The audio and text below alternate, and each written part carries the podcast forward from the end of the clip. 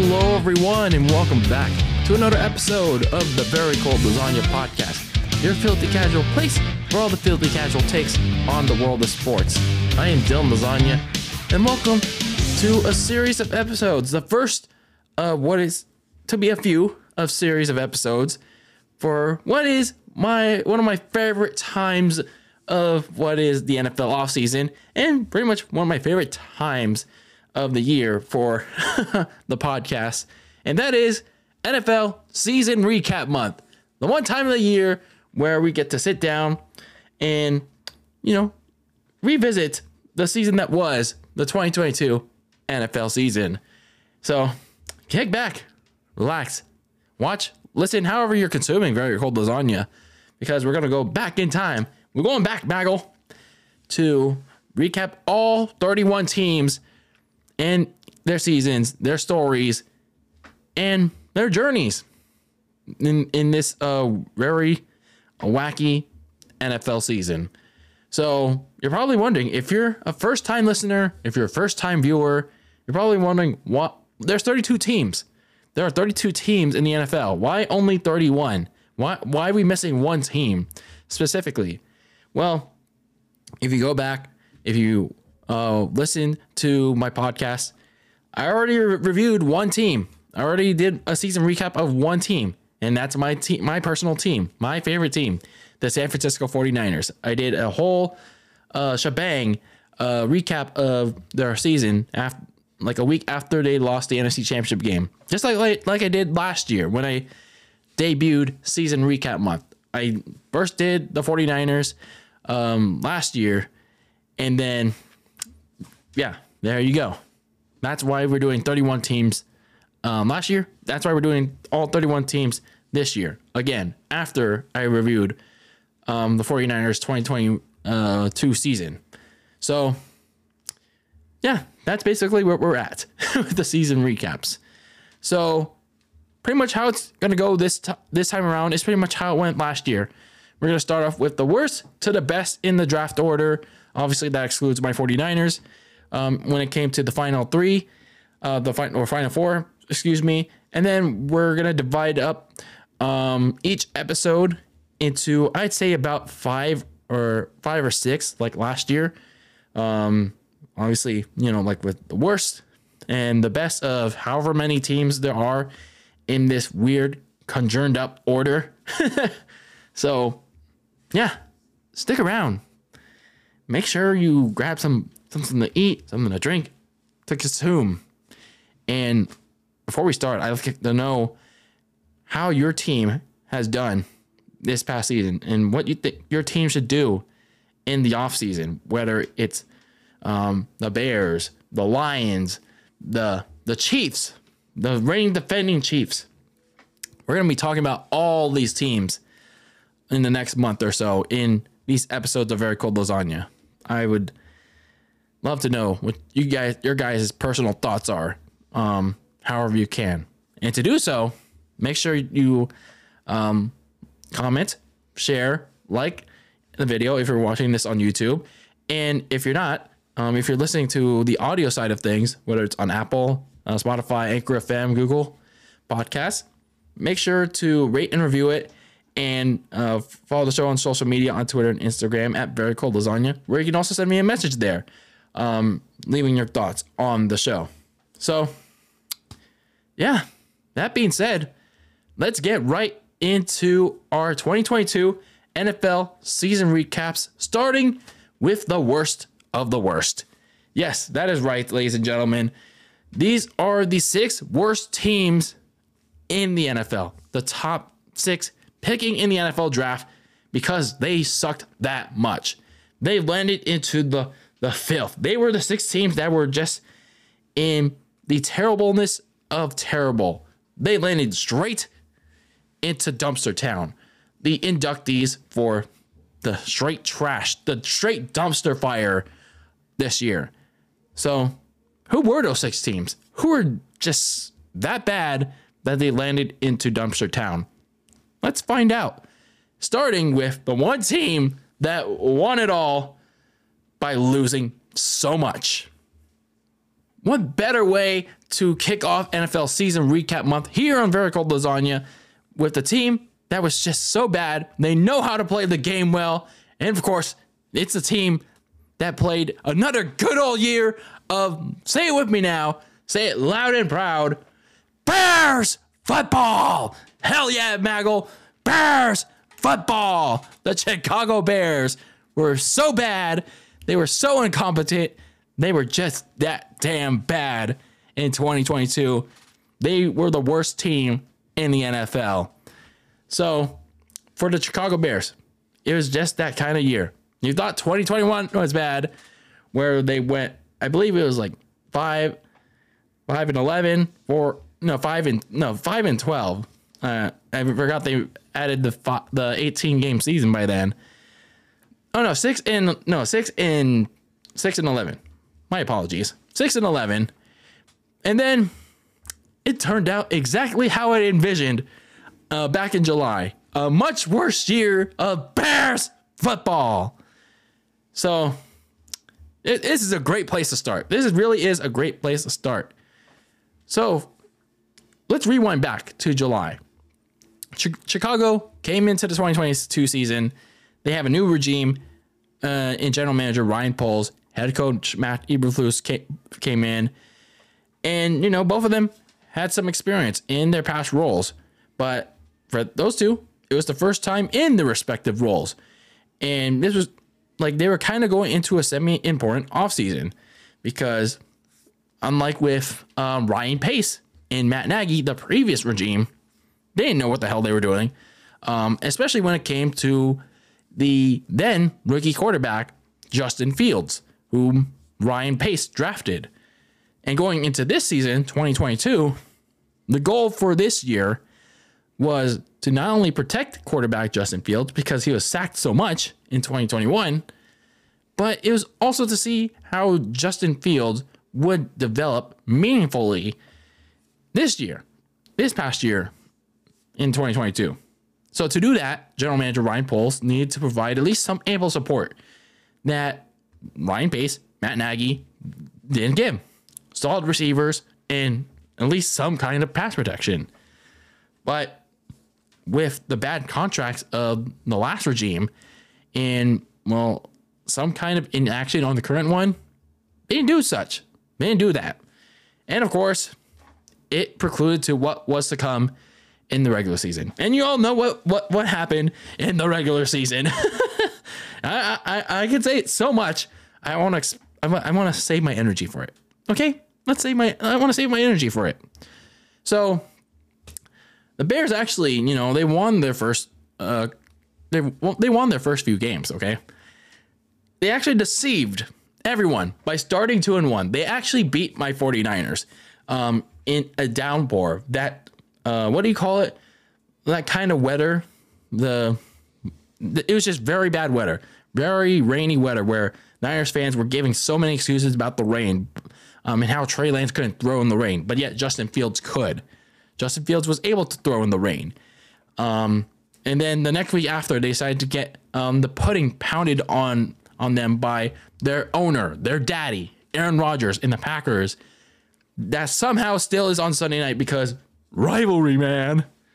Um, and then the next week, they proceed to barely, just barely beat um, the Texans. Their their old friend Lovie Smith, just barely.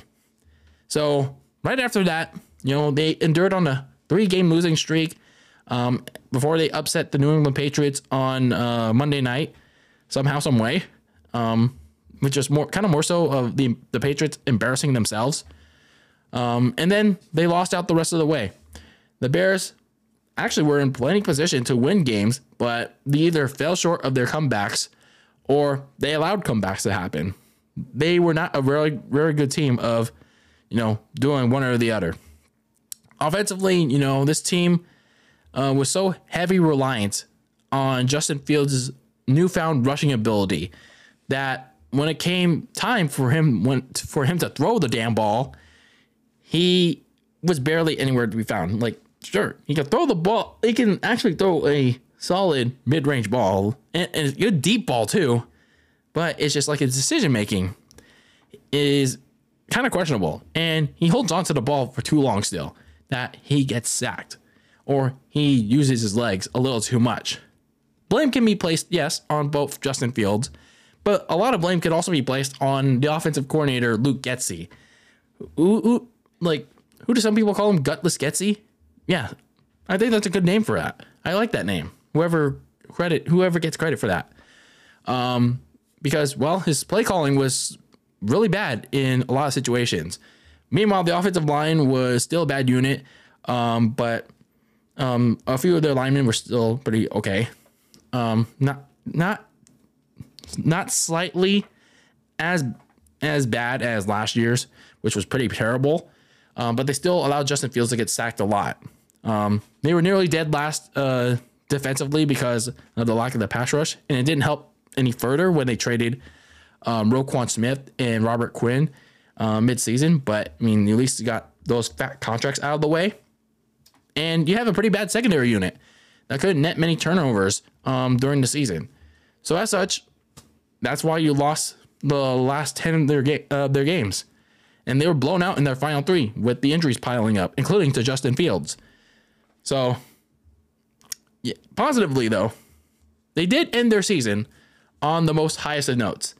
They got what they wanted with being the worst of the worst. They were losing that much and in such poor fashion that they were keeping they managed to keep pace with the Houston Texans for the first overall pick in the 2023 NFL draft. They were playing so much Bears football. When the time came around in week 18, when they were getting their asses whooped by the Minnesota Vikings and their backups, not only did they lose to the Vikings, but their old friend, the same head coach that they beat in week three, Lovie Smith, who knew he was going to get fired by Houston, he fucked over the Texans. He fucked them over so hard.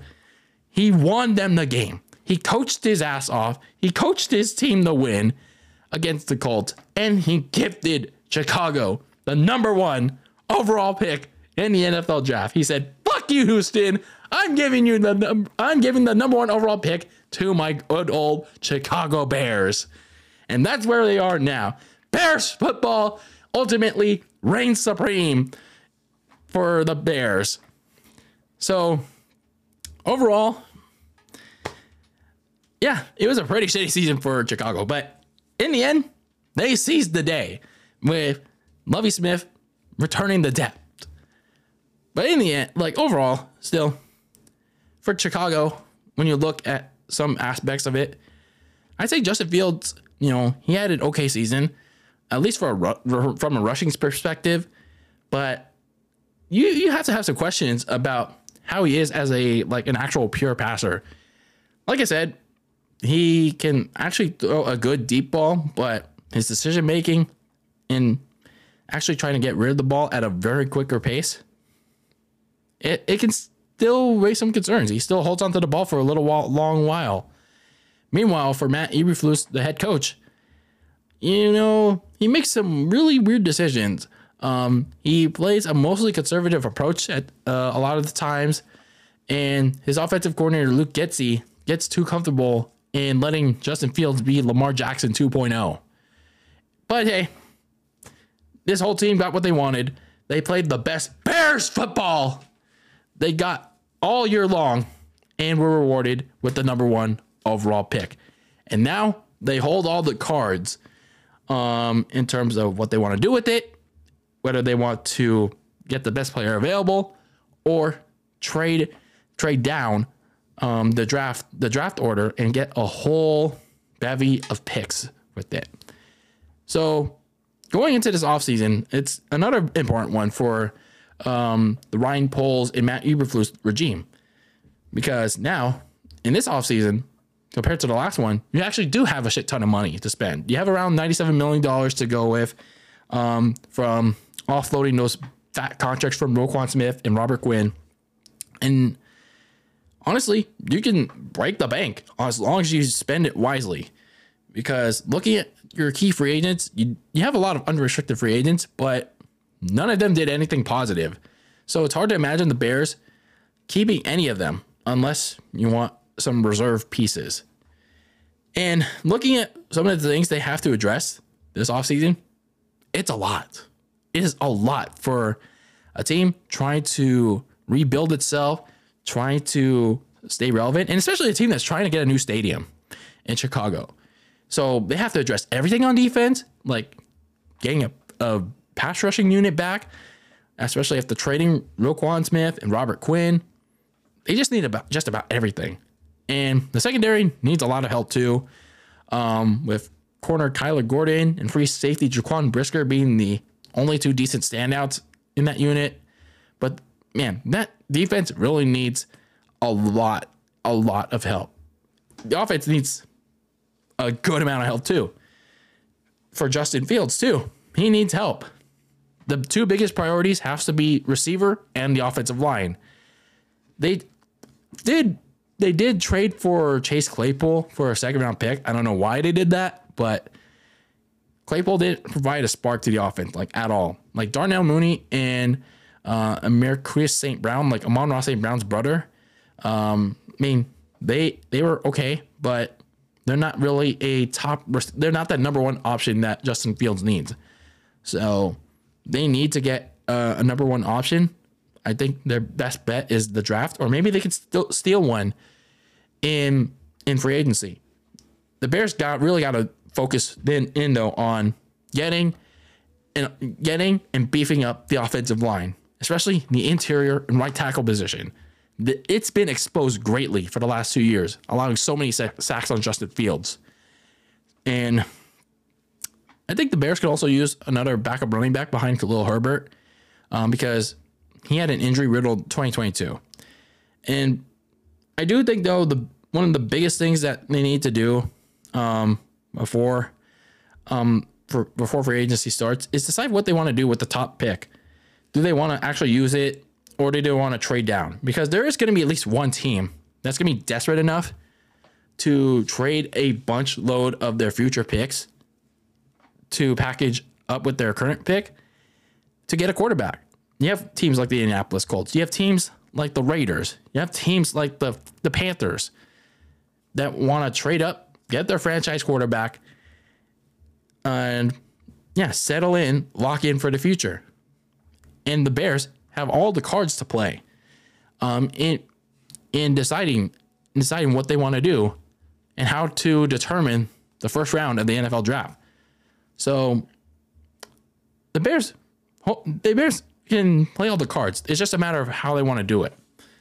So overall, I mean, the Bears' new regime um, didn't set themselves up for 2022, um, which obviously led to an even worse year of say it with me now, Bears football. But hey, like I said, countless times, um, they they dealt at the no, they sold at the trade deadline. They gave themselves a huge amount of money to spend this offseason. And now I also forgot to mention this fact. Their team president, um, at least their former one, and Ted Phillips, is finally gone. So some some Bears fans are finally rejoicing. And then they got a new team president in a former Big Ten commissioner, Kevin Warren, who seems like he's going to be knowing what he's doing. And as long as he lets um, Ryan Poles and Matt Eberflus do what they need to do on the football side, then maybe Chicago will have a little bit of hope for next season and play a little bit less of, let, us say it one more time, one last time. Bears football. So next up, we have the 2022 Houston Texans. Now, going into this 2022, many people were wondering, well, the Texans had themselves a pretty like headline worthy offseason but for all the wrong reasons.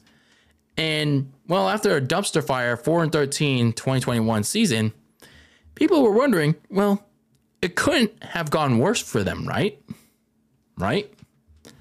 Well, it actually kind of did. They fired David Culley, their one and done head coach, after one season. And rather than find a more modern candidate, a more uh, decent a decent candidate that was more qualified, they promoted from within. They named uh, their defensive coordinator, uh, Lovie Smith, the new head coach. Now, keep in mind, this Texans organization almost considered um, a former quarterback who has had no prior uh, head coaching experience, or let alone coaching experience at all, in Josh McCown. Yeah, keep that in mind. They almost hired Josh McCown to be the head coach of the Houston Texans. But hell, um, that's not the craziest story we're going to have um, later on when it comes to head coaches in the NFL. But, you know, just like the prior offseason, GM Nick Caserio only got the bargain bin of free agents, but, you know, he did more of his dirty work in the draft. Um, he got like potential like pieces like uh, LSU corner Derek Singletary Jr., um, Texas A&M tackle Kenyon Green, and Alabama receiver um, John Metchie. But unfortunately for Metchie, um, he didn't play the season due to leukemia. Um, prayers up that he is, um, you know, recovering. Hopefully he's doing better to this day. Hopefully it's in. Hopefully it will be in remission. I don't know if it is, but hopefully it, it will be at some point. Um, the Texans did find themselves in the heap of the then ongoing Deshaun Watson scandals at that during the point of the offseason. Um, reports were coming out that they allowed Watson to do what he was doing, which was really pretty bad on their part. But still, they managed to trade Watson to the Cleveland Browns for a large handful of picks, which included three first round picks. And at least for the Texans, they got Deshaun Watson off their backs. The problem is they have the stench they had the stench of him in in the organization still because, well, everyone knew now that they pretty much allowed it to happen. So, yikes. But aside from all that, despite all of that, the ultimate goal for the Texans this season, you have a new head coach in Lovie Smith. You pretty much have a new staff. You you got a couple of decent pieces. But you want to find out whether your second year starter in Davis Mills from Stanford could be a potential long term option uh, for Houston. Um, but safe to say that um, you couldn't really figure out you couldn't really figure that out because the Texas talent gap was just so wide that you weren't you really couldn't figure out that answer. Um, because yeah, like I said, the Texans talent gap was very wide. It showed in just about every way. Davis Mills was very inconsistent throughout the season. One game, he would look very solid. The next game, he'd be overthrowing his receivers. His inconsistency allowed him led to him to get benched for a few games. Kyle Allen would come in, um, play, play, start a couple games, and then Lovie Smith realized Allen was way worse. And then Lovie Smith decided to use this weird combination of Davis Mills and Kyle Allen in games. Like, what the hell? Like he would swap out his quarterbacks like after each series. Like what? Like that's not how you. Uh, that's how you pretty much ruin the chemistry on offense. If there was chemistry on offense in, in Houston. But anyway, the offensive line outside of tackle Laremy Tunsil, and I'd say Kenyon Green did okay. Um, was still one of the worst in the league. They couldn't they couldn't pass block. They couldn't run block. Uh, they couldn't uh, they couldn't provide open run links for shit. Um, their defense allowed an average of at least 20 points each game, despite the additions of Steven Nelson and Derek Stingley Jr. They can't do it by themselves. Um, but Stingley missed the second half of the season due to injury. But despite being able to create a solid amount of turnovers, despite being able to, you know, tackle okay ish, the secondary could never turn those uh, turnovers into points, at least on offense. And then, well, when it came to the actual results on the field, they t- they managed to tie in week one against the Colts in a game that neither team looked like they wanted to win. The Texans went on to lose the next three. They beat the Jaguars in a game they also didn't look like they didn't want to win. And then they went on to lose the next 10 of 11 games. They seemed destined to get that number one overall pick. I think I picked the Houston Texans to be the worst team in the NFL because they were just that talent deficient. They were just that bad going into the season because they literally had nobody. on that team aside from um, maybe Derek Stingley, maybe potentially uh, like if Davis Mills had showed something decent. But what they did was, was to lose that number one overall pick somewhere leading up to week 18. Somewhere leading up to week 18, I guess Lovie Smith, I guess he knew he was going to get the shit can. But when he learned he was going to get the shit can, he decided to stick it to the Houston Texans. He decided to say, you know what? Fuck you, Houston. I'm going to take my ball. I'm going to walk onto that field in Indianapolis and I'm going to have my team play to win. I'm going to have them play to win against the Indianapolis Colts. And that's exactly what he did. They initially blew a double digit lead to Jeff Saturday's Indianapolis Colts in Indianapolis.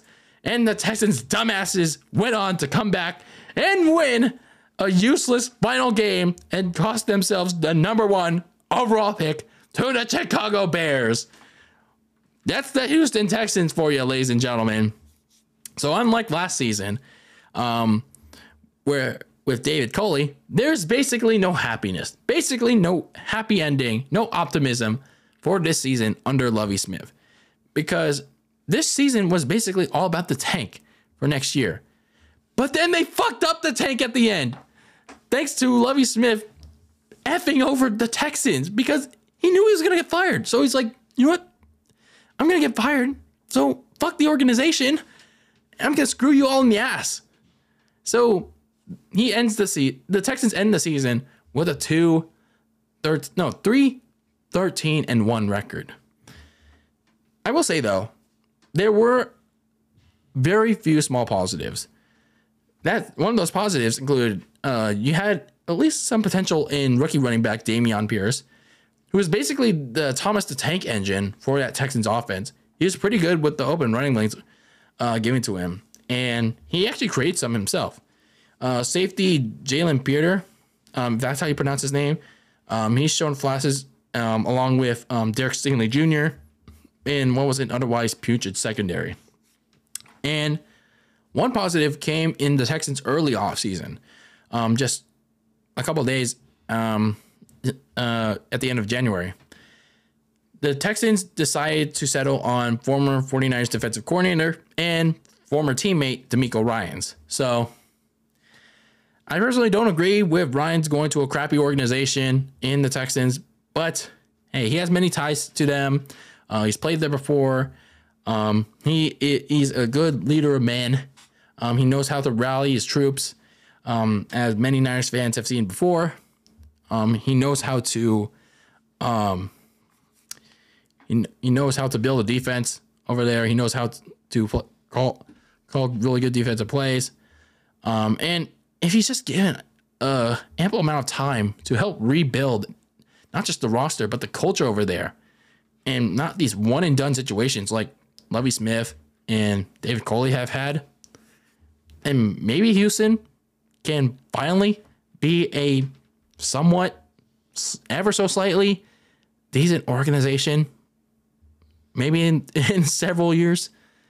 I don't know. But hey, all I know is that um, the McNair family are giving a shitload of money to make DeMeco Ryans like try out this rebuild thing. like, damn, six years, a six year contract, huh? Oh man, I hope DeMeco Ryans is ready for it. So anyway, you know, obviously for the Texans, they have a big offseason ahead ahead of them. Um, they got about $37 million to spend. Unfortunately for them, if they want to take this rebuild seriously, they don't have that many uh, key uh, free agents to worry about. Um, all they have is uh, OJ Howard, the tight end, um, outside linebacker Ogbonnia Okoronkwo, and center Scott Quisenberry. But other than that, it's like they can pretty much let everybody go um, unrestricted unless they want to keep them for reserve pieces because everybody was trash. You were pretty much going in. Um, Nick Caserio was pretty much again. These were bargain bin um, pieces to fill out what was what was supposed to look like a roster, and obviously it didn't. So pretty much for the Texans, what what they need to address in this offseason is pretty much everything. Everything. They badly need two top receivers, and a tight end. Pretty much a whole offense. Pretty much a whole offense. They need receivers, a tight end, the rest of the offensive line to help out uh, Laremy Tunsil and Kenyon Green. And then looking at the defense, they need a starting corner opposite Derek Stingley Jr., an inside linebacker, and help for Jerry Hughes, Jonathan Greenard, and Maliek Collins on that defensive line, at least in terms of depth. So they need just about everything. They need just about everything um, on on that roster because those bargain bins didn't do shit for them. And then the other important thing for the Houston Texans is that what are you going to do um, at quarterback? Do you want to stick with Davis Mills for another year, or do you want to use the second number, uh, second overall pick to get a quarterback? Um, because whatever the Bears do with the number one overall pick, um, will be a, obviously be a contributing factor on what the Texans will do with the second overall pick. I mean, granted, they will go for a quarterback. It's just a matter of which one. Are they going to go for a CJ Stroud? Are they going to go for a Bryce Young? It's just a matter of who's available by then. Um, given assuming that not another team that has traded up to the number one overall pick has gotten their the quarterback that the Texans were looking at. So for the Texans, they have to decide whether to stick with Davis Mills or grab uh, at least for another year, or get use that number two overall pick to get the the second best or the, the best prospect that's left in the NFL draft. So overall, I mean, we, we knew the Texans were going to be shit in 2022. They, we all knew they were going to be crap. But I will say, you know, if they can be this competent, if they can be competent enough um, this offseason, like, how, and however they use it, they, there can be a little bit, there can be a little bit of hope in this organization and a little bit of hope in the fan base that they have. They do it right, the McNair family can build towards a brighter tomorrow. If they do it all wrong in years past, well, expect a never ending road of misery. Our next team on this list is the Arizona Cardinals. I'll start by saying this. I'll, I'll pose a question. Do we all remember that 7 0 start that Kyle, Kyle Murray and Cliff Kingsbury had in 2021? I do. And do we all remember that uh, 4 and 6 end to the season that they had? And then they got boat raced in the playoffs on national television on a Monday night. I certainly did. Well, it was another edition of Cliff Kingsbury's late season chokes, the second straight one that the Cardinals were trying to avoid in 2022. But the problem was they didn't do much in free agency due to the limited salary. They also lost DeAndre Hopkins to a six game suspension for uh, violating an NFL uh, performance enhancing drug policy. And, well, to try and compensate that, they got receiver Marquise uh, Hollywood Brown during the 2022 NFL draft from the Ravens. And then to try and compensate that even further, Kyler Murray and Kingsbury were rewarded for their success um, from the last couple of seasons with big fat contract extensions during the offseason. And Murray got a even fatter one. And we all remember the notable homework clause that was originally in there. For, because, well, you know, there are all those reports of Kyler Murray not taking his shit seriously and him playing Call of Duty all the damn time. So even then, everyone everyone was just sim- I guess simply expecting my that my grand point is everyone was si- simply expect, expecting whether or not Kyler Murray and Cliff Kingsbury were once again, like they did the last two years, going to choke again. Choke again late in the season after a good run, a good start to the season. All safe to say that we didn't even have to wait till um, the end of the season, the late, the late second half of the season for that to happen because it happened at the start of the season. So it happened well, well, well throughout the season because the Cardinals were very inconsistent from the jump. I mean, Kyler Murray was, you know, typical Kyler Murray. Find it evading pressure out of the pocket, use his legs to uh, extend plays. Decision making, though, was very often iffy. Um, it didn't help that Murray was missing his top receiver in DeAndre Hopkins, sure. And third man, Rondale Moore, um, nursed a hamstring injury for a good amount of games. And he's still trying to establish something with um, Marquise Hollywood Brown. But still, it felt like Arizona lost a good amount of its identity as an air raid aggressive offense. Not only that, it didn't help that the injuries began to pile up all season long. You know, starting center Rodney Hudson played four games, but eventually got placed on injured reserve. Rondale Moore, again, only played eight games before being placed on injured reserve in December. Uh, starting safety uh, Budda Baker and corner Byron Murphy also missed the last few games of the season. Zach Ertz tore his ACL in week 10. Uh, most notably, Kyler Murray tore, tore his ACL and MCL in week 14. And backup Colt McCoy also missed time late in the season due to concussion. Never got out of the concussion protocol. So, yeah, they were also very injury riddled throughout the season.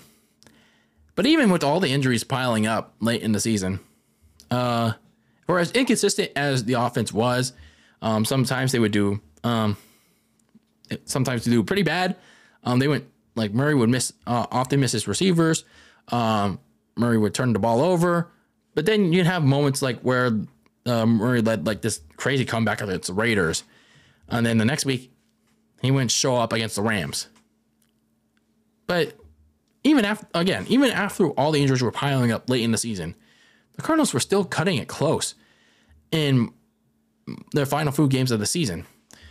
But it was the coaching decisions of Kingsbury, along with the limitations of what they had during that portion, that undid them. I will say, the one positive of Arizona's season was that defensive end JJ Watt at least got to have a solid impact in his final two games against the Bucs and the 49ers. Yes, JJ Watt decided um, he was going to retire um, at the end of the season.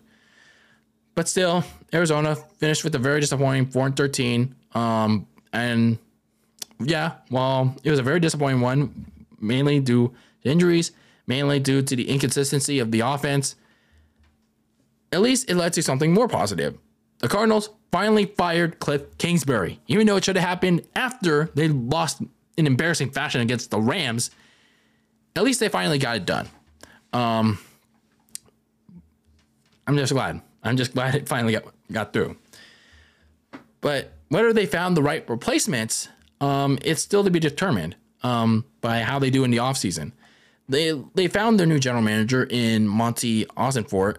Uh, why they why they get a new GM? Because uh, Steve Keim, the the other general manager, um, went on a personal leave um, late in the season, and then he eventually resigned. Um, Ossenfort was a longtime scout for the New England Patriots. He last served as a director of player personnel um, for the uh, for the Tennessee Titans. So this will be his first general manager job. Um, so he at least kind of has some experience um, for a Super Bowl champion.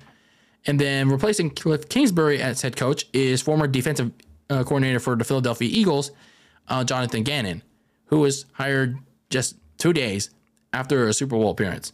But just keep in mind, though, um, his touted defense, his pa- top ranked passing defense, got torched um, by Patrick Mahomes. But then again, it's just it was Patrick Mahomes. So these two are coming in into what's going to be uh interesting offseason. Um, Kyler Murray, I, am not sure how his recovery is going to be with the, the torn ACL, but I think looking back at Carson Wentz, I mean, it's not, not a fair comparison by per se, but I'm just saying that when Carson Wentz towards ACL in week 14 of 2017 against the Rams, he didn't come back until I think it was week three of of the 2018 season. Murray tore it in week 14 against the Patriots. So I imagine a similar timeline uh, is, is in order. But again, people recover in different ways. So it, it still is kind of imperative that the, the Cardinals kind of plan towards Murray being out at least the first two or three games of the season. So the problem is though, they don't really have much cap space to work with. They have around 13 million, which is kind of modest, but still have some key things to address. Some of your uh, free agents to, look out for is defensive end Zach Allen, a key, kind of a key piece um, in the the pass rushing rotation um, 2022, along with uh, J.J. Watt, uh, corner Byron Murphy's a free agent, kicker Matt Prater, and punter Andy Lee. So pretty much your whole special teams unit right there. Um, some of the things that you need to address um, this offseason is mainly the defense. Um, because last year's free agency loss of edge rusher Chandler Jones, um, you know, it left the pass rush something to be desired. Um, sure, J.J. Watt went on a, a good run uh, late in the season, and Zach Allen was solid, but they, they didn't really have much on help on the interior. So they they could use certainly use some help um, when it comes to defend uh, interior uh, interior rushers. Um, and Zach Allen's set to be a free agent, and I, I think Arizona can sign him to a decent deal, um, and maybe potentially get a big name on the market. But who knows? They mostly have their starters intact, um, but they should add some depth with a lot of help. Uh, a lot of them come, heading for free agency, and then they should find a backup quarterback for Colt McCoy until Kyler Murray is healthy enough to return. So, like I said, it seems like Kyler Murray should be coming back around week three or four of next season, if the math is correct. But in the meantime, Colt McCoy is going to be running the offense for the first few games of the season. And if he gets hurt again, Arizona should want to sign someone at least reliable. Maybe draft somebody in the much later rounds of the draft, depending on what they have in store, because their third or fourth string quarterbacks in Trace McSorley and whoever it was we played against, um, the Niners played against Arizona in the last game of the season. It, it didn't look good. It didn't look good. So for Arizona, yeah, they finally ended the Cliff Kingsbury reign of terror. Maybe a year too late. I don't know, but it's finally over for them. Um, but now we get to least see Kyler Murray. What can he do under a new head coach? It might have to wait a couple of games though, because you know still recovering from the torn ACL. But that coach in Jonathan Gannon is going to be facing that early challenge. Um, obviously, he has to restock on his defense. Um, he's also have to retool his offense on what's going to be at least the first three weeks of the season uh, in tw- in this fall. It's a new dawn in the desert. Um, let's see how the, the Cardinals handle this offseason um, in terms of adjusting um, to at least a few weeks without Kyler Murray in the regular season this fall. Um, if the wings spread or if they further die for the Redbirds in Arizona. So now let's talk about uh, the team that had a very, um, very bad and a very also interesting um, season, and that is the Indianapolis Colts. So when I talked about the Indianapolis Colts in my preview in last year in July, a lot of their 2022 was going to be dependent on how newly traded uh, quarterback Matt Ryan performed. Yeah, you already had most. Of, you already had most of the team um, coming back from 2021. Um, it was just a matter of who's going to be the quarterback because you you shipped off Carson Wentz to the Washington Commanders, and we all know how their season ended um, last year when they had a playoff opportunity on the line.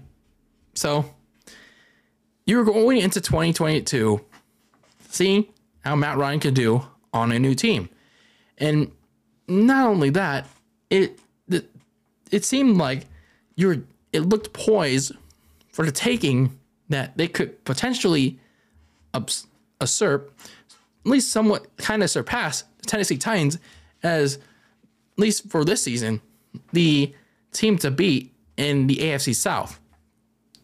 And I, I think I predicted them to to do just that in 2022. Boy, was I wrong about that. Boy, was I absolutely wrong about this one, like by a long mile because the team vastly underperformed with Matt Ryan under center from the very start. Um, from game one against the Houston Texans.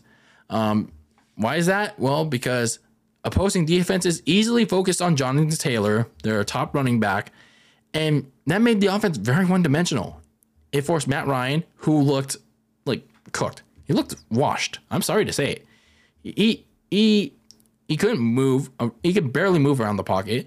He was turning the ball over more frequently than usual, and he was under duress a lot. He ate so many sacks, mainly due to the underwhelming offensive line. So the Indianapolis Colts were underwhelming so bad. Ryan was having a very disappointing year, uh, very disappointing first couple of games of the season.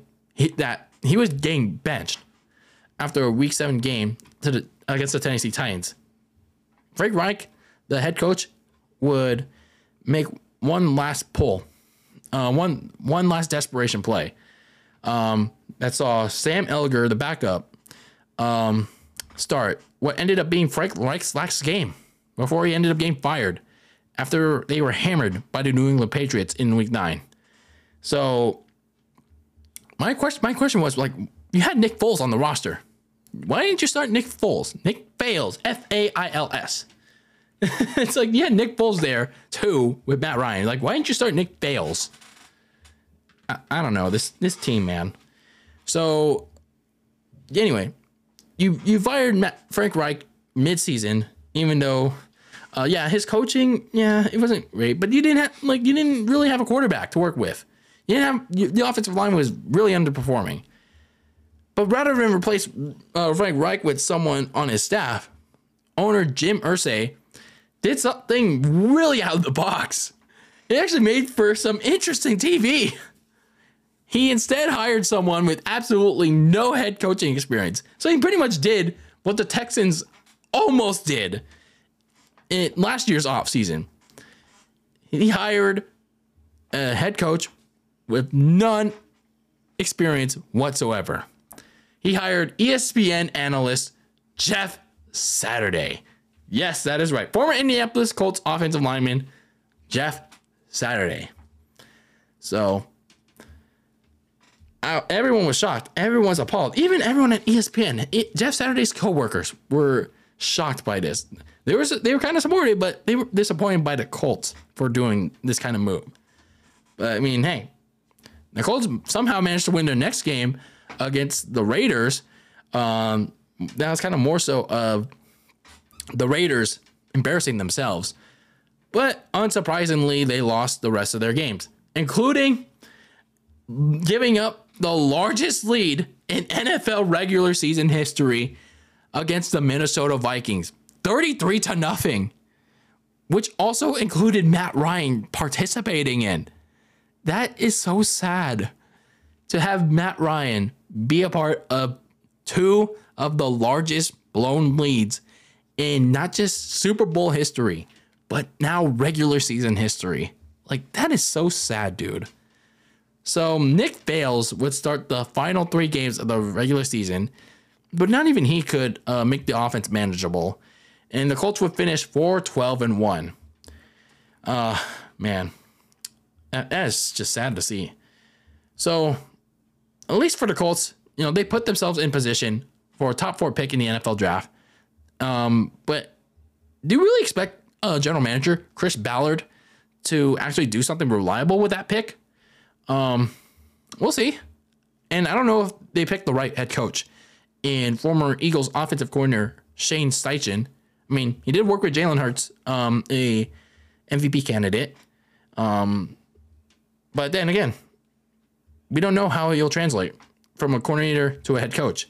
He had a decade of offensive coaching experience uh, with working with Philip Rivers, Justin Herbert, and again, Jalen Hurts. But this, again, this is uh, his first head coaching gig. Going from coordinator to head coach is a lot different. But hey, I guess it's kind of a, a slight improvement over Jeff Saturday. I almost chose Jeff Saturday to be the permanent head coach. Like, good God. Good God. So at least at least they kind of got a decent decent choice. But expectations are already high for for Steichen because they get they Jim Irsay gave him a big fat contract, a six year contract. Like what that what, what is it with these first time head coaches getting big fat contracts for their rebuild? Like damn, damn. And they don't even have that much money to work with with the uh, start off this this kind of rebuild ish. Eleven million dollars, not not a lot to spend there. Um, but they can actually get um a good chunk. Uh, uh, they can add on to it a good amount of it to add on because the team can get an additional 17 million um, by releasing Matt Ryan or if Matt Ryan retires. So if Matt Ryan retires or the Colts release him, they get 17 million dollars um, and they'll get around like at least 28 million. Um, they can also save an additional 14 million by releasing uh, Ryan Kelly and slot corner Kenny Moore. Um, they can find replacements for, for both of those guys anyway. Um, looking at some of your key free agents for the Colts, um, defensive end Yannick Ngakoue, um, who was a trade piece um, from the Raiders last year, and free uh, free safety Rodney McLeod. So not too many um, uh, key free agents. Um, I'm not sure if the Colts will want to si- re-sign them back. Um, either way, if they don't, they can always find replacements for them. Not too significant. So looking at some of their needs to address, obviously the biggest need for the Colts, just like it was last year, is a freaking quarterback. You're in prime position to pick a quarterback in the NFL draft. You're picking number four overall. You have a prime opportunity to pick the second best prospect. Wherever the Texans don't pick, you can get the next best thing. Their draft strategy should be getting a quarterback.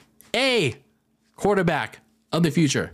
Whether it's CJ Stroud or Bryce Young or whatever the next best quarterback is.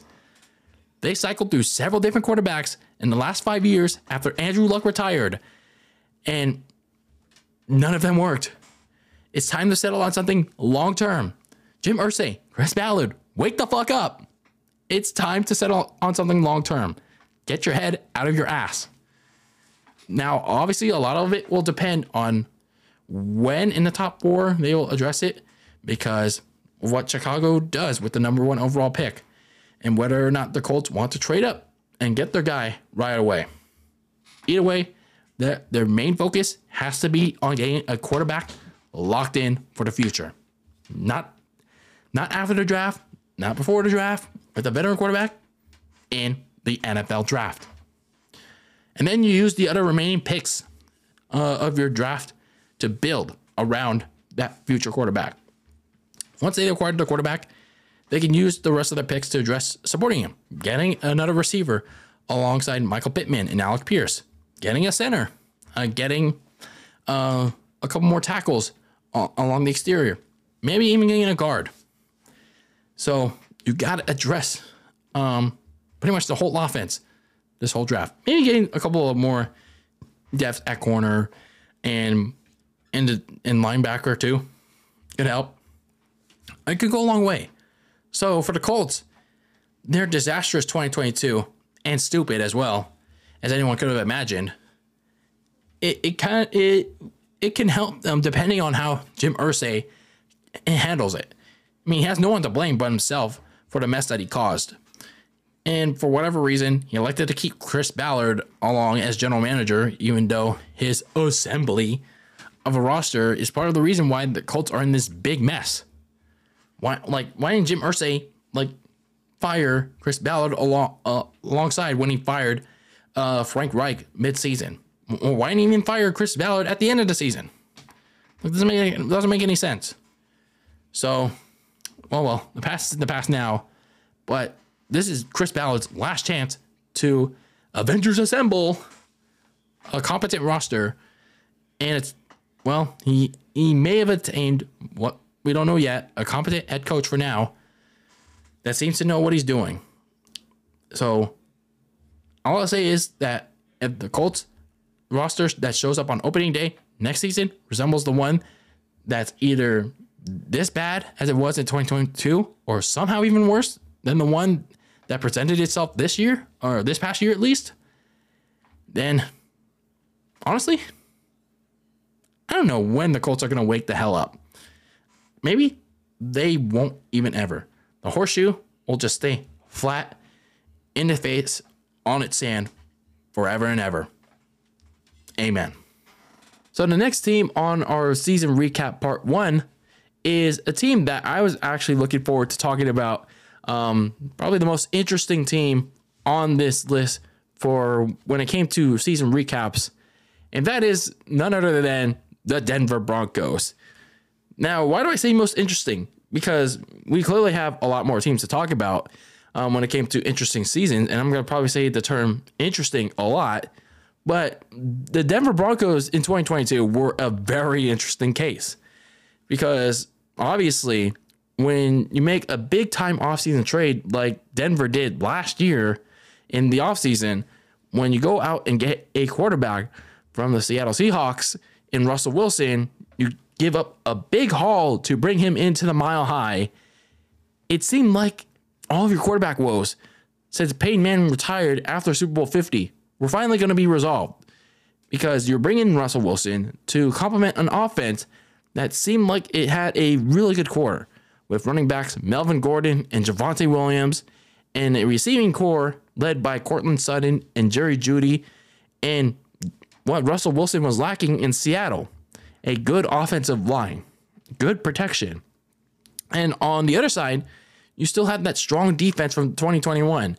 And then you added even more with the likes of Randy Reed Gregory um, in the pass rush and D- D- defensive tackle DJ Jones and K'Waun Williams in, the secondary. So it seemed like, you know, with all those additions, um, and of course, especially Russell Wilson, and you got a new head coach in Nathaniel Hackett from the Green Bay Packers. Um, when it, in his time as an offensive coordinator, um, it seemed like the Broncos were going to be well equipped to challenge the Kansas City Chiefs in the AFC West. Probably they're be the biggest challenger um, to the Chiefs in the division. And then the regular season came. And all I could say about the Broncos all season long, I guess it could be described in seven words. Yep, just seven simple words.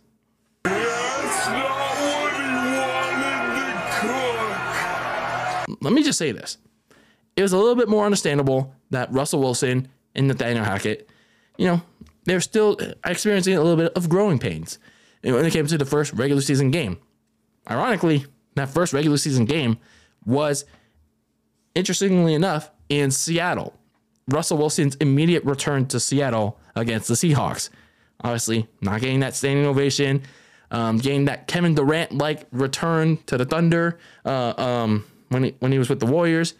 Russell Wilson kind of got that similar treatment when he came back uh, to Seattle on that Monday night to close out Week One, and then the game happened, um, and it ended up being a prelude for what was to come for the rest of the uh, season.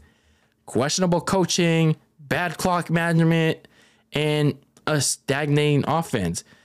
Now, granted, the stagnating offense didn't really happen um, until a little bit later in the fourth quarter, but those early quarters, you know, there's a little bit of sign of hope um, with that that Russell Wilson led offense in Denver. But then the stagnating offense, you know, started to carry over uh, in the fourth quarter, and then it immediately come into full display afterwards in very uninspiring wins over the Houston Texans and the San Francisco 49ers. And by God, that week three game against the 49ers was absolutely putrid football. Because it, it looked like Russell Wilson trying to run the offense like he did in Seattle, but he ended up looking like a scared little punk that didn't want to throw the football, that didn't want to throw it to the likes of Courtland Sutton because Sutton was his top receiver that he only trusted uh, in not knowing that Jerry Jeudy was also a good receiver, even against weak ass defenses. And it also became clear that head coach Nathaniel Hackett was well over in his head um, with these weirdly designed plays and going to the wrong running back. Eh, that's not Javonte Williams. And these, again, going back to those play designs that Wilson didn't do in Seattle. And for Nathaniel Hackett, he couldn't adjust to certain situations and like regress back to those um, questionable coaching decisions that haunted him in that week one game against Seattle. Positively, though, the defense, as it was a year prior, became and remained the team's biggest strength. Um, DJ Jones and linebacker Randy Gregory um, were a strong pass rushing unit despite on the team trading away Bradley Chubb, the linebacker, at the trade deadline. And even though they lost uh, corner Ronald Darby to a torn ACL early in the season, you know, the secondary still a strong unit um, in takeaways and passes deflected, headlined by a strong safety Kareem Jackson and corners Patrick Surtain II and K'Waun Williams. But you know, for as strong as a defense as you have, obviously, in the name of the game of the NFL today, offenses win you games. In Denver, for as big of an offseason as they had last year, they came into that regular season massively underperforming, massively disappointing. So they went on to lose seven of their final nine games after the bye week because why? That offense. Everyone thought they would turn the corner, but they still couldn't do jack shit. They still couldn't score a blind eye. Russell Wilson still played uh, like a deer in the headlights, and they had no running game because well, Javonte Williams actually was injured. He tore his ACL in Week Five against the Colts, and Melvin Gordon kept fumbling the ball, kept turning the ball over, and he ended up getting released. So yet there was no running game. There was literally no offense to speak of because Russell Wilson was struggling that much. So it was bad. It was really bad for Denver. And to top it all off, Nathaniel Hackett was finally fired the day after Christmas after Denver got mollywopped so bad by scrubs on the LA Rams. Yes, it took the Rams scrubs to embarrass uh, the Denver Broncos that bad. And it also took Patrick Star, yes, Patrick Star, roasting Russell Wilson for the Denver front office and the Walmart ownership group to finally show Nathaniel the Hackett the door. Yes, Nathaniel Hackett wasn't fired earlier than that. No, it took Patrick Star. It took a talking starfish roasting Russell Wilson and Nathaniel Hackett on Christmas Day to ha- have the Denver ownership group finally show Hackett the Nathaniel the door. At least he's gone. At least at least he's gone. I mean, obviously it sucks to see people fired and all that, but when you're not doing your job and doing it well, sorry, you have to go. So Hackett's senior assistant Jerry Rosburg took over as interim head coach, and the Broncos, you know, kind of looked more energetic on offense, especially Russell Wilson. You kind of saw what the Denver offense, you know, could have looked like um, all season long. And it took them the very last game against the Chargers to score more than 30 points. They looked, yeah, like I said, they had more life in that offense. But in the end, it was just a very disappointing season for Denver. And that's why they're the most disappointing team in the NFL 2022 season. Underachieving with all that talent in the biggest way possible. Now, questions are rightfully abound about Russell Wilson and whether or not he's assistant quarterback of Seattle and Pete Carroll. But I would hold that off until I give it at least next season and perhaps even the next because Denver actually managed to hire Sean Payton former New Orleans Saints head coach, as its next head coach. No, not Kevin James, not Kevin James as its next head coach. I wish we all did. but um, yeah, they actually hired Sean Payton as head coach, but they did have to give up yet another crap ton of draft capital to acquire his services. But at least, unlike Nathaniel Hackett, he is a proven commodity offensively. Um, he has worked with Drew Brees. Let's see what he can do with Russell Wilson. If Payton doesn't end up being the answer that Denver is seeking at head coach and Russell Wilson, then I don't know what is. And then we will know that answer of whether or not Russell Wilson was just a system quarterback. So now Denver has another big offseason ahead of them. Now that they have what could be a proper head coach for um, Russell Wilson. Now they have to like kind of build around that. It's kind of retool a little bit. They have a little bit of money, but not that much. They have about $11 million to spend. Um, not too many key free agents to um, keep track of because the only two that the Denver may be willing to keep around are defensive end Dre'Mont Jones and strong safety Kareem Jackson. Maybe they do want to keep them around. Who knows? Maybe he's a franchise tag. We'll see. Um, there are a couple things to address um, in the offseason. Like they could certainly use um, some more help at running back behind Javonte Williams. Um, it was just a shame that uh, he went down to the torn ACL in week five because before that, he was getting the full load. And then Dan Hackett decided to dick around um, with the running back uh, position because, well, he decided to keep going with Melvin Gordon, even though he had serious issues with the, uh, protecting the football. And then when Melvin Gordon got released, uh, because of that, they used a committee of Latavius Murray, Chase Edmonds, and then Tyler Tyler Badie, which didn't really work all that well. But Denver should have it starting uh, running back in Javonte Williams back, but they got to make sure they have uh, a, a, few reliable backups to fill in just in case uh, he gets hurt, and you know to keep him fresh on the field. Um, you know they could always retool the offensive line. Um, I mean it was okay in 2022, but it never hurts to um, get some help for Russell Wilson to keep him upright. You know, he's always a big advocate and usually adamant about having a good offensive line. And added another edge rusher or two in the defensive line. Their pass rush, you know, it's still it's still pretty uh, solid, but long term, you can't always have Randy Gregory um, going after the quarterback, and you can't always have like just him and DJ Jones like going straight after um, the quarterback. You got to get some help for them.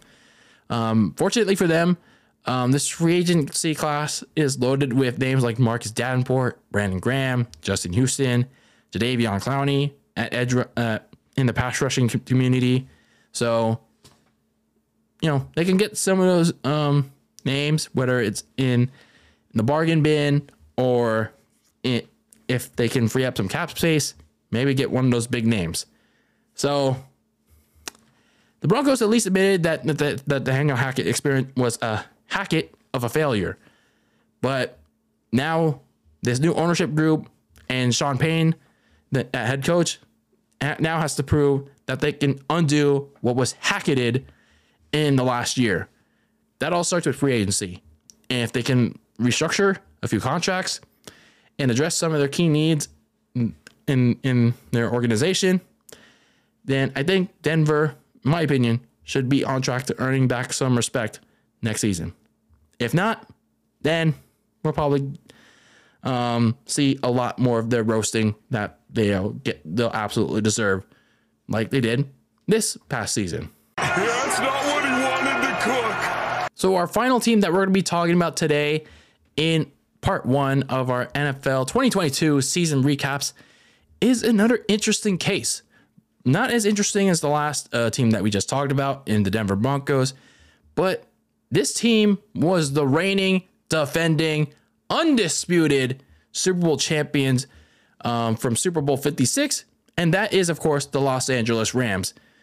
So for the Rams, they were coming in having every right to be the utmost confident because, well, like I said, they were the reigning, defending, undisputed Super Bowl champions of Super Bowl 56. But, you know, in free agency, they were like tight on money, they were tight on draft picks, and as such, they lost a couple of key players, like left tackle Andrew Whitworth, who retired a champion, and they lost a couple pieces in free agency. The most notable one being linebacker Von Miller to the Buffalo Bills in the offseason. But despite all that, you know, the Rams had a good shot at the time to repeat, and that's how I kind of saw it. Because of how weak the NFC was shaping up to be. You know, you had a lot of uncertainty at quarterback. There were a lot of teams that didn't really feel like playoff contenders at the going into the the season. There were only like a few teams that felt like they can really compete um, in the playoffs and make a deep run the Super Bowl at the time. The Rams were one of them. So, you know, despite all the, the losses in free agency that the Rams had, you know, they still had a good shot at winning the division and maybe making another run at a title. boy, were we wrong about that. Were we really wrong about that one? Um, because from opening night, um, things kind of to spiral slowly but surely. Opening night for the Super Bowl champions was a complete disaster. Um, the losses of Andrew Whitworth and guard Austin Corbett to the Panthers um, made the offensive line a shell of its former self. They couldn't pass protect. Um, it allowed relentless pr- pressure from the Bills, um, and Matthew Stafford got sacked seven times, um, and they lost big. The, worst, uh, the worst loss um, by a defending Super Bowl champion on opening night, as they got blown out by the Bills. But the Rams were able to bounce back with two straight wins over the Falcons and the Cardinals. Um, but you know those two teams weren't that great. But they were undone by uh, only winning three more games after that. So for the Rams, it wasn't that great of a season for them. But a lot of a lot of that had to contribute to a lot of things. Defensively, um, the pass rush was pretty much back to where it was prior to getting Von Miller um, last season. Aaron Donald was back to being a one man crew, and by doubling, doubling him, there was pretty much no one else to help him out. No one else to pretty much rush the passer per se. Jalen Ramsey was still one of the best uh, shutdown corners in the NFL, but there's no one else opposite of him. And well, yes, I I think Cobie Durant um, at the op- at the other uh, corner position was I think he was 50-50. He he still has room to grow. I think I think he has some solid room to grow as a rookie. So maybe uh, give him an, maybe another year and maybe find someone else uh, to compete with him is a need for the Rams. But linebacker Bobby Wagner performed pretty well in his first season with the Rams in the pass rush and in coverage in the middle of the field, um, having a Pro Bowl kind of year. Offensively, though, that's where things start to completely spiral out of control. Um, the offensive line underwent multiple different combinations, primarily due to injuries and just simply trying to get something to work, especially when you lost like two key linemen in Whitworth and Corbett. Uh, center Brian Allen and tackle Rob Havenstein were okay, but like I said, it's hard to um, maintain consistency in the offensive line when you're trying to do so many different combinations.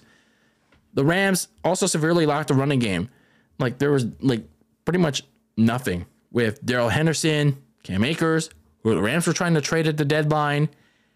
They couldn't really net anything re- remotely positive um, for most of the season. Um, their big, their big name, uh, passing, uh, receiving, uh, receiving signing in the offseason, Allen Robinson. You know, he was supposed to be the number two option um, because, well, Odell Beckham Jr., their their their big signing midseason last year, uh, he tore his ACL and he wasn't expected to play all season. But like in Chicago with Allen Robinson, he massively disappointed. He was pretty much nowhere to be found. Um, he's like a ghost in the passing game. And then you have top receiver Cooper Kupp. He remained the team's most reliable option, but he was lost for the season due to a high ankle sprain uh, after week 10. So that was um, really unfortunate. It really took away pretty much the whole offense for um, the Rams. And then it took an even bigger blow uh, with Matthew Stafford. Um, he wouldn't do he wouldn't do as well due to the lack of an offensive line, um, causing an uptick of him just eating the ball and being baited into turnovers, and he would just later go down as well twice to concussions, and then eventually on IR with a spinal contusion. Uh, backup John Wolford and Bryce Perkins um, couldn't move the needle um, in his place uh, that Sean McVay desperately needed. Um, but the Rams made one last gasp at their as their season wore on. They claimed Baker Mayfield, uh, who was released by the Panthers uh, off waivers just before their Thursday night.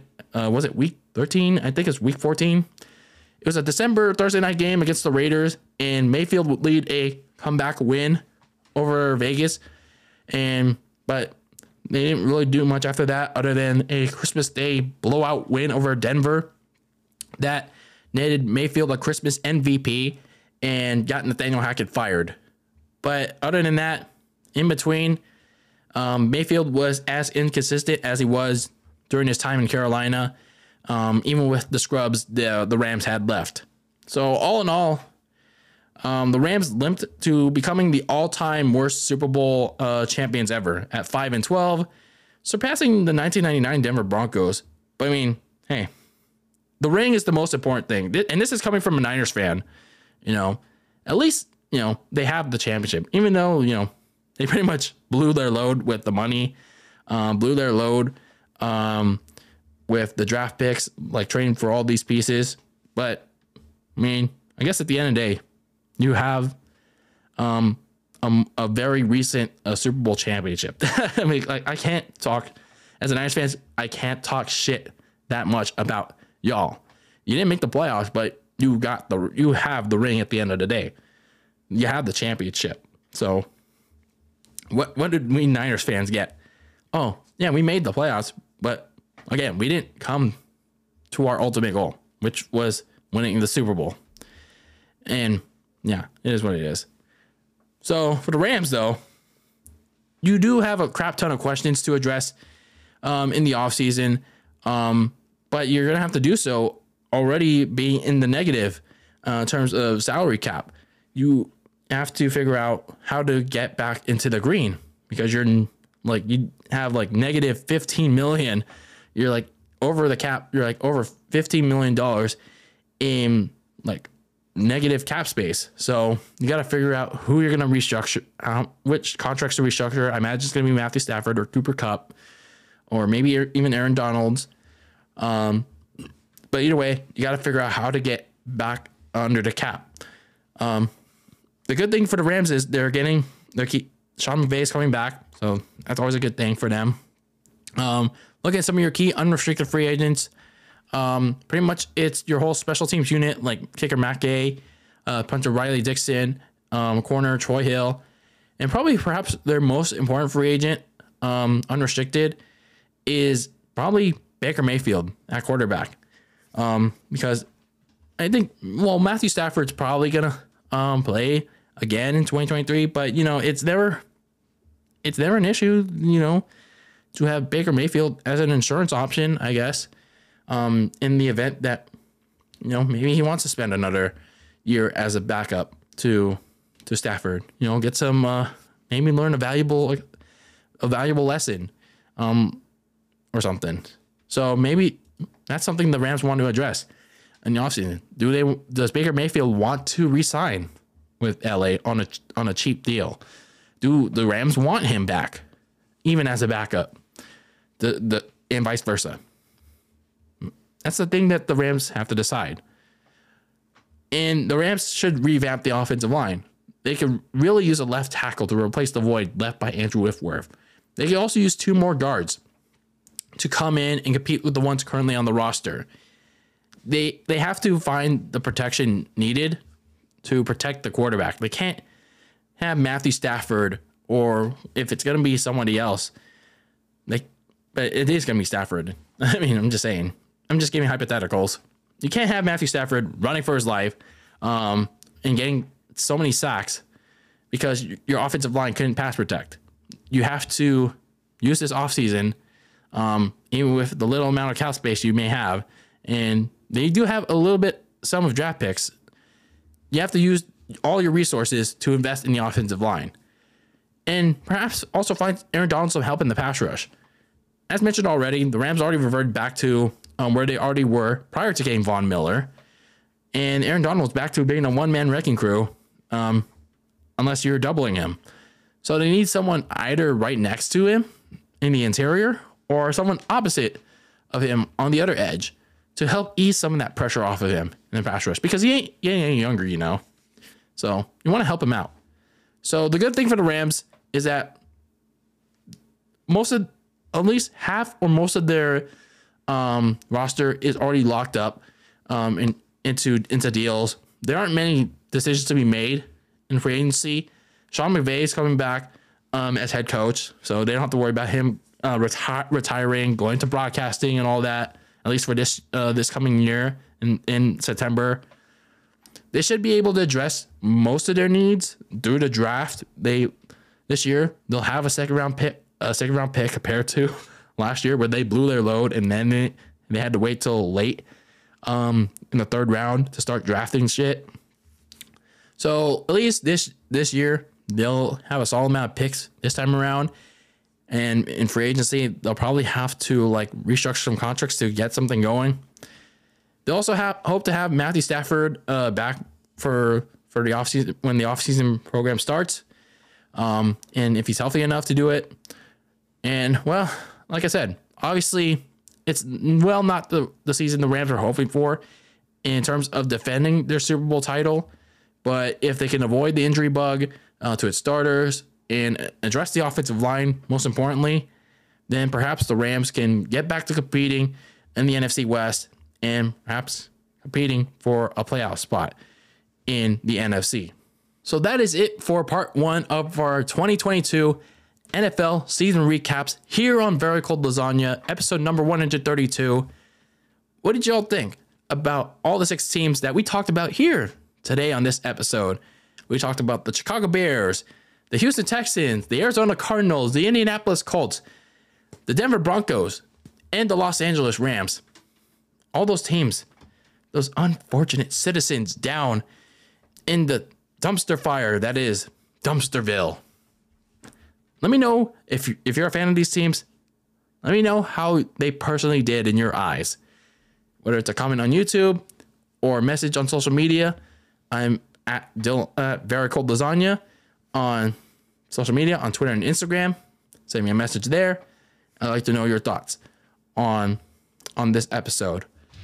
So, anyway, that's the end of part one.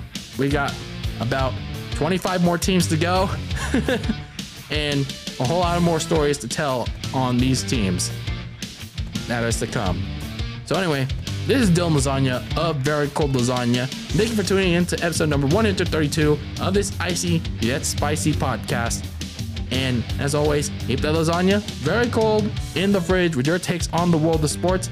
And until the next episode, peace out.